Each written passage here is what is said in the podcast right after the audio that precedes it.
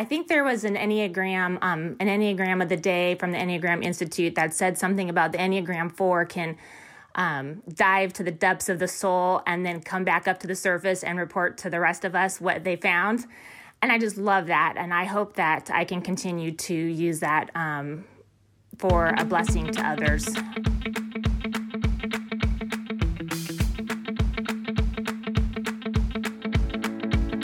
Hey, everybody, and welcome to the Advice Not Given podcast.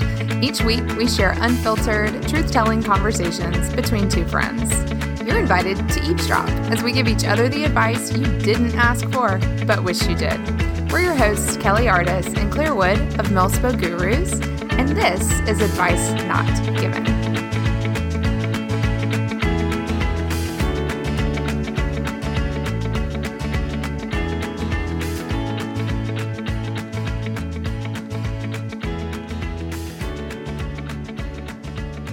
Hey, everybody, and welcome back to this episode of the Advice Not Given podcast.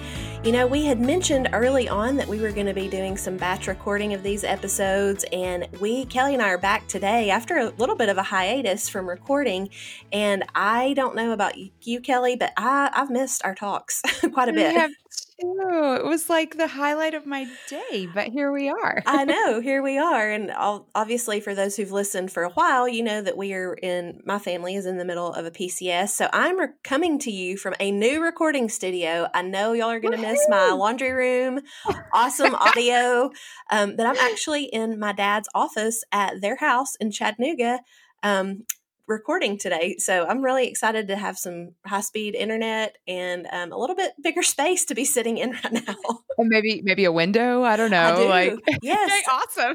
I have a window, but I also have to tell you, and this is me just giving full disclosure. He has one of these like banker, like leathery, squeaky rolly chairs. So if you hear a little like, it's not me making like, body noises. It's this chair. So oh, that's fair warning. I love it. It's better than your AC turning on in the middle. So we're good. Absolutely. So we're going to just dive right back in. We hopefully, you have been listening and you've heard the first three Enneagram types that we've covered here in this summer of self-awareness. If you haven't, go back and listen to those episodes. We have a kind of an overview episode we started with, and then we've covered the type 1, the type 2, the type 3, and now, without further ado, we are going to tackle the type 4. Kelly, before I do our normal little like you might be a 4 if list, what are some of the descriptive names you have heard fours referred to? Fours. So for the most part, they're referred to as individualists, right? Or romantic. So these are classic sort of archetypes. I always think of Johnny Depp as like the face of it. Like, yeah. Excuse me. Yeah. So they are also often referred to as being super creative and expressive, sometimes melodramatic. Right. Or emo. Right. Well, I was going to say, you say melodramatic. I have often heard of them as a melancholic, like that, which, same root word, but also the artist and the feeler. Yep. This is one we sometimes hear. They call themselves unicorns, even with like their personality, some of their personality characters. I have a friend who is desperately trying to type himself and he thinks he's untypable. And I'm like, oh, you're just a 4. Right. Like, right. So, and it's funny, and we'll get into more on this in a second, but there's this like deep-seated desire for uniqueness. Right. And they are convinced that no one can possibly know them because they are so complex, which is true to some extent, but it kind of is one of those things. It's once again, that's the complex, right? That feeds their sort of ego fixation. So you are typeable. I don't want to put you on the spot because we didn't really discuss this ahead of time, but oftentimes fours are talked about as being a tragic victim. And I'm curious, tell our audience a little bit about the Shakespeare project you've been doing. And I'm curious to know if many of those characters you guys have been typing have been fours because of the tragic part. There were so many, and it plays. Yeah. Okay. So we're tell doing, them what it I'm is. On a, yeah. I'm on the board of this theater group called Sweet Tea Shakespeare. We're Southern, so everything revolves around sweet tea, and it's a really fantastic organization. If I had to type the organization, I would say that the theater group is a 4 group, right? Which is Sounds cliche, but I promise it fits. So yeah, we're going through Shakespeare's entire canon and typing every single one of the characters. Right. So if you guys are curious at all about Shakespearean literature, it's a fun conversation. I bring the Enneagram stuff because I know literally nothing other than like Romeo and Juliet. By the way, they all unanimously typed Romeo as a 4. Uh-huh. It's fun though. And it's funny because we got to the 5. They were like, I got nothing. Yeah. They actually posited that the 5 was the audience. Ooh. I'm like, yep, I know, right? I like that. Yeah, so check that episode out because I'm like, yep, we like to hide. Like we're not going to be main characters and we're not going to be, anyway. So, but the 4 had tons of space. They were super interested in the differences between the 4s, like the different wings between the 4s because those are very different characters. But yeah, I thought it was a great, great conversation because you're right. Oftentimes, especially in the lower levels of health, the 4 is often either self-referential as, the tortured victim, right? The struggling artist, that kind of thing, or just melodramatic is like is an understatement, right? It can be. So it lends itself well to character structure in theater and plot development and character arcs. So anyway, it's fun. Well, and I want to get in more to how the 4 fits in as a heart type, but let us first start with the kind of the format that we've been using. And I'm going to just share a few statements. Especially this part of our format is for those who may not really know your type and you're listening through this whole series and trying to see, maybe what's standing out as something that's hitting you or you're identifying with. So let me go ahead and do that. So you might be a 4 if people see you as an enigmatic, difficult, and contradictory person, and you like that about yourself. You might be a 4 if you sometimes tend to brood over negative feelings for a long time before you're able to get over them. You might be a 4 if oftentimes you actually feel lonely or alone, even when you're around people that you're close to, you still feel that kind of loneliness. You might be a 4 if you have a hard time getting involved in projects, if you do not possess creative control of the project. Let's see. You might be a 4 if you tend to spend a lot of time imagining scenes and conversations that haven't necessarily happened, maybe in a forward-thinking way or things that have happened. You're kind of reimagining them differently. Let me do just a couple more. As a 4, when things get tough, you may tend to crumble and give up and maybe consider that a lot of times you give up too easily. And this is one of my favorites. You might be a 4 if you are acutely aware of your intuition and whether or not you have the courage to act on it. I think that's a good one. That is so, that's great. Yeah. The 4s, you guys are complicated and beautiful. Yes. Well, I think, as a 6, I often feel like we have a big burden to carry as a 6 with all of our worry and anxiety. Mm. I feel like a 4 must, and we've talked about it with the 3s too, with everybody carries a burden, but I think 4s have quite an emotional one that they probably feel like they can never fully get rid of, it's just kind of always there that. Yeah. Feeling. Yeah. And it's every single, in 9 different ways, we each have a thing that we kind of get hung up on, and theirs is counterproductive to them being healthy and whole, truthfully. Yeah.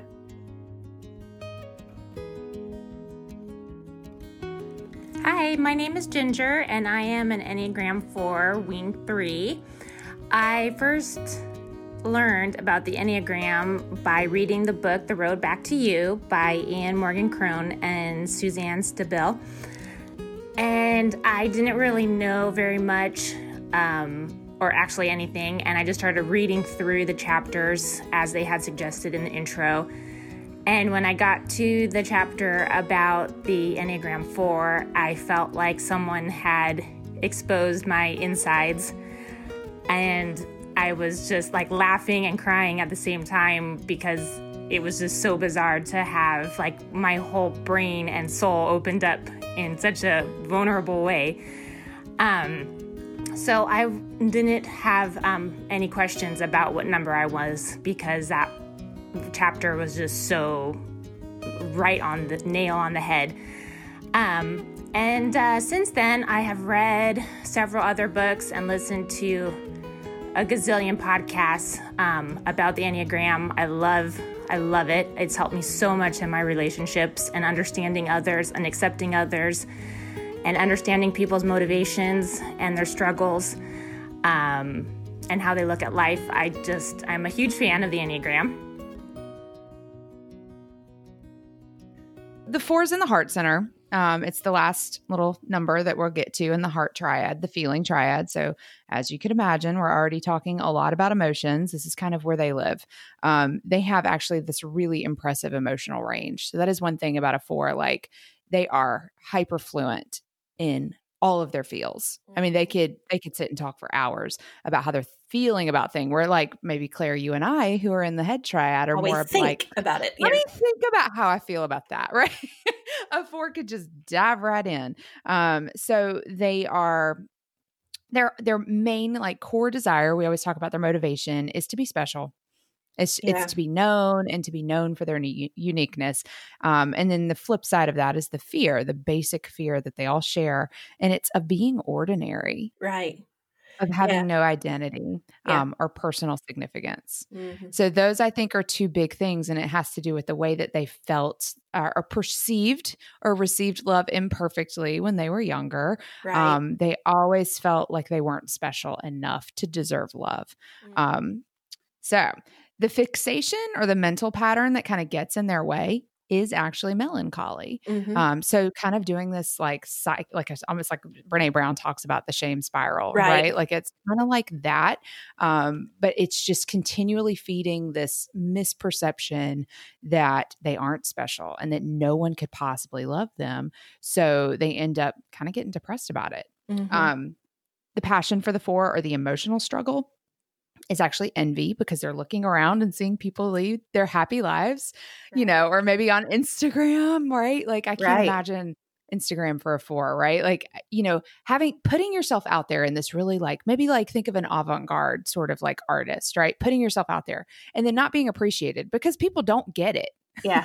Right. Yeah. But you know that it's special, but you're not receiving any feedback. Right. But then you're looking around at maybe some, you know, some Instagram post that you think is like, you know, plain or simple or conformist or whatever. Yeah. And you're seeing the reactions of everyone else like, oh my God, this is amazing. This is so, you know, could you imagine? Right. Like having those fixations and then living in an Instagram world where maybe you don't quite fit.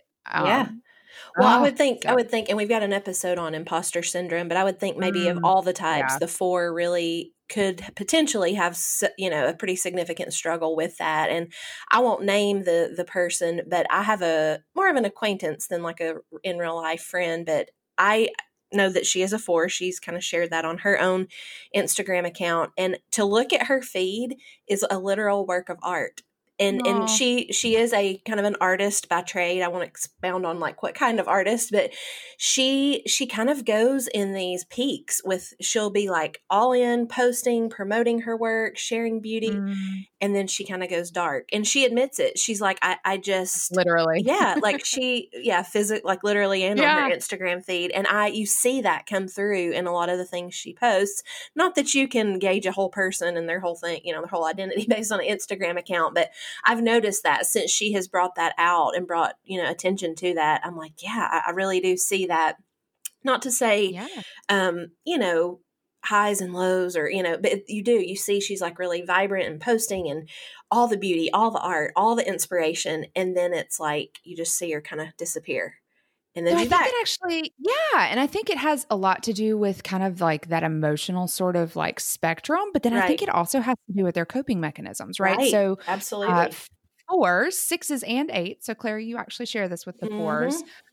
You all are in the reactive triad, in how you deal with conflict. So if there's conflict, in each different ways, all three of these types are going to react. And what the four does is they play hard to get. Right.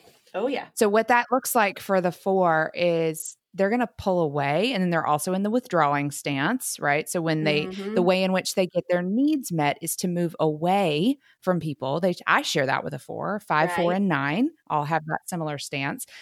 So they're moving away from people, and they're playing hard to get, almost in like this. It's like a test, right? You know, Are you gonna come get me? Because if you do, then maybe you do love me. But I'm gonna pull away because I feel like you're gonna not love me anyway. Right. So it's this like cat and mouse. Yeah. So maybe not talking about your friend, but maybe in moments like that, that's an invitation. Like, hey, are you okay?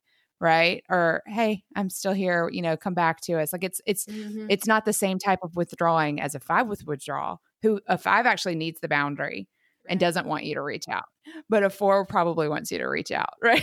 Yeah. Yeah. So. I've often heard it said too, that a four is, you know, be the one that says like, I do what I want to do and I do it when I want to do it. Like they're just very, and that's that individualist or that, need for significance and kind of testing of boundaries. I think that kind of comes into play. Another thing that I think is interesting about a four is this idea that they really do almost have this savant-like ability to create like their atmosphere around them, like their attraction to beauty and setting a mood. Like that is just so, you know, it seems like such an important piece of a four in their existence and like how they're almost like, I don't know what I'm trying to get at here, but like they're in all their environments around them have to be aesthetic and like visually pleasing and comfortable. And like, they're very in tune with that vibe of, the connection between the outer mood and the inner mood, I guess. Yeah. For sure. They can, because that's one of their superpowers, right? Is to kind of project what they're feeling onto the world around them. Right. So they literally see beauty in everything. Yeah. So I always think back to the movie American Beauty, where he sits and watches a paper bag floating in the air. Yeah. Like, there's never a more four thing. Like he has this whole like hour long sort of, you know, soliloquy about this plastic bag. And I'm like, what? That's something most of us just pass by and don't even notice. But a four is like really attuned to those moments. And they can be sad or they can be happy. They can be kind of whatever they're experiencing and need to sort of see mirrored in the world around them.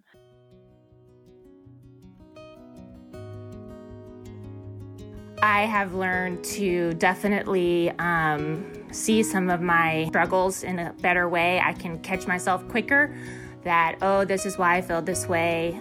For example, I can see the kind of the glass half empty instead of the glass half full. And I'm trying to reorder that in my mind and see the positive and have an attitude of gratefulness. One thing about being an Enneagram 4 is that really helped me is learning that I see things not as black as and white, but I see them as ideal or flawed. And of course, we live in a very flawed world, so I can have the tendency to focus a little too much on the flaws in my life, which people around me can interpret as being critical or ungrateful, and I definitely don't want that. So I have been catching myself quicker when I hear myself going down those thoughts on that trail of thought. And I think also during this season of quarantine, I have seen how I can go to the unhealthy too, wanting to be recognized for the work I'm doing, feeling like just this overwhelming need to be needed or appreciated, or also like just needing to be with my people, maybe too much, not giving them enough space. And so that was really helpful. I can't imagine I would have recognized that without the Enneagram. So I'm glad that I had that, especially during the stressful time of quarantine, to see maybe how I was coming on a little too strong for the people in my life and needed to kind of give everybody a little more space.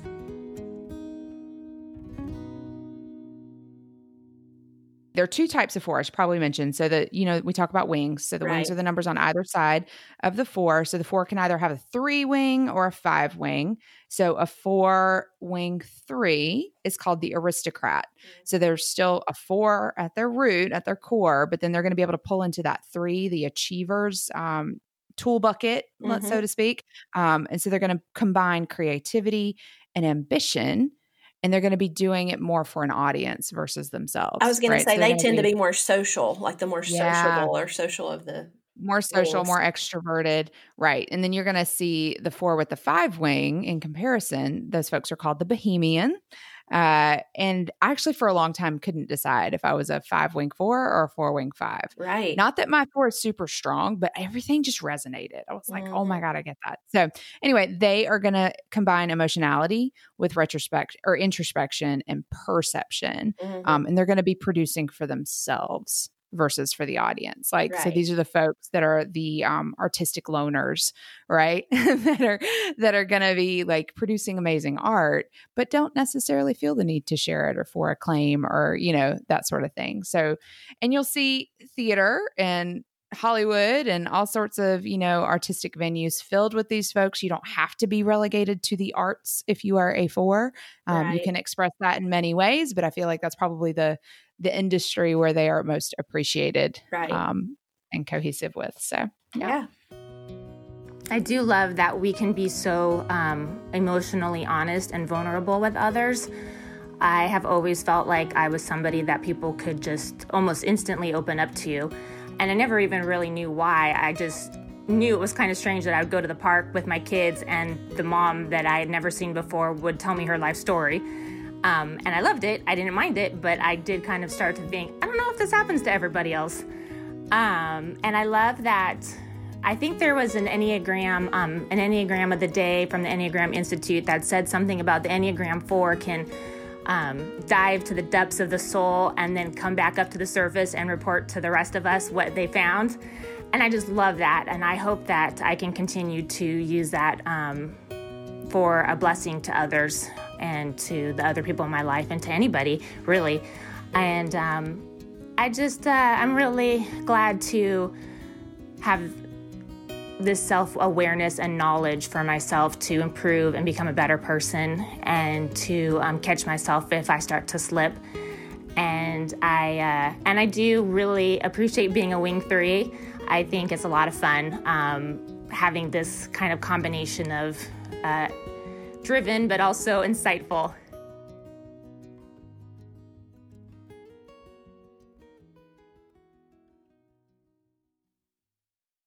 Yeah. So the holy idea is the thing that we've kind of been separated from, right? So for the 4, that is actually holy origin. Mm-hmm. So when healthy and when doing really, really well, and when they're kind of like they've moved through their fixations and all of that, they actually know that nothing is missing. Right. Right. Now, this is not easy to get to, but it's there. And they also can pull into their virtue of, it's called equanimity is what they usually say, but it's balance. Right. Right. So instead of doing the huge moody swings, right, you can find balance because you can find a bit more peace in the fact that you are special, right, and worthy of love. So moving from like unhealthy to higher levels of health.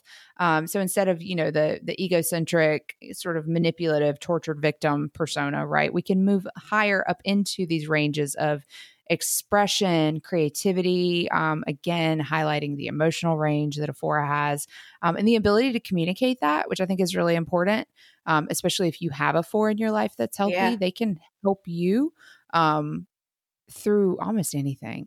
Yeah. And they're particularly good at holding space in hard times, which I just want to I say that every time, like if you're going through something tough and you just need somebody to be there with you and not fix it, move through, oh my God, yes. So they're also going to have, they're not going to be as worried about their inferiority, right? Right. So that imposter syndrome and all that melts away. They're honest, they're super authentic. And again, they're uniquely attuned to beauty. They're also super empathetic. So again, because they can recognize the emotions in themselves, they can also see it in others. So they can actually feel what you're going through, which can be super helpful sometimes. Yeah. So I was going to say, maybe if you aren't a 4 listening, you're any one of the other 8 numbers, you may find yourself drawn to a 4 because of those things Kelly just mentioned, their authenticity, their creativity, their empathy, their compassion, all those things, sensitivity. It literally makes them like a magnet toward, you know, to draw other people in. And you may not even know you need that type of person in your life, but when you find them, I think you know it and you feel this sense of at homeness. And I think, however, it plays out in this episode, some of our clips from Ginger, who is our resident four that sent us a recording, she talks about that, how she has always, even from a young age, known that for whatever reason, now she knows it's her Enneagram type, people are drawn to her. They want to tell mm-hmm. her their stuff and have her sit with them. So yeah, love that about them. I love that. Mm-hmm. So, and in conjunction with that, if you're in relationship with fours, love on them, show them love, but be honest, y'all. Like, be honest. Don't exaggerate. No hyperboles, mm-hmm. right? Like, praise comes in all kinds of different forms, and fours really can sniff that out, right? If you're being inauthentic, because again, that is a massive focus for them, is authenticity. So be patient when they go through their moods, right? Or when they're going through their withdrawals, but make sure that you continue to let them know that you love them. You can check in, but don't be intrusive, right? Right. Yeah. All right. Well, one of the things we want to kind of share as a final note about the fours that Kelly and I both just find so beautiful, and Ginger shares a little bit about it. It actually comes from the Riso Hudson Wisdom of the Enneagram book. And they talk about how fours are the deep sea divers of the psyche. And just listen to this. This is really cool. It says, they delve into the inner world of the human soul and return to the surface, reporting on what they have found. Mm. Is that not the most beautiful thing? I love that. And most of us are petrified to do that. Yeah. And they're able to. Well, Ross or Hudson and Riso go on to say that these fours are able to communicate subtle truths about the human condition in ways that are profound, beautiful, and affecting. In a fundamental way, fours remind us of our deepest humanity, that which is most personal, hidden, and precious about us, but which is paradoxically also the most universal. Mm. And I just think that's like, I don't know, it's making me want to go out and like really find out who all my four friends are and like go take them out for a cup of coffee or a walk or like just to connect with them. Yeah. I think that's also what makes, I know we're kind of pigeonholing them into being artists, but I think that's also what makes art so profound. Mm-hmm. And you ever wonder like, why am I like crying looking at this picture or listening to this song or like, how did that just move me in that way? And I think that that's exactly it, is this insight that a lot of us just don't innately have, that fours do and can bring out and can share. So that's beautiful. And thank you, fours. We love you for that.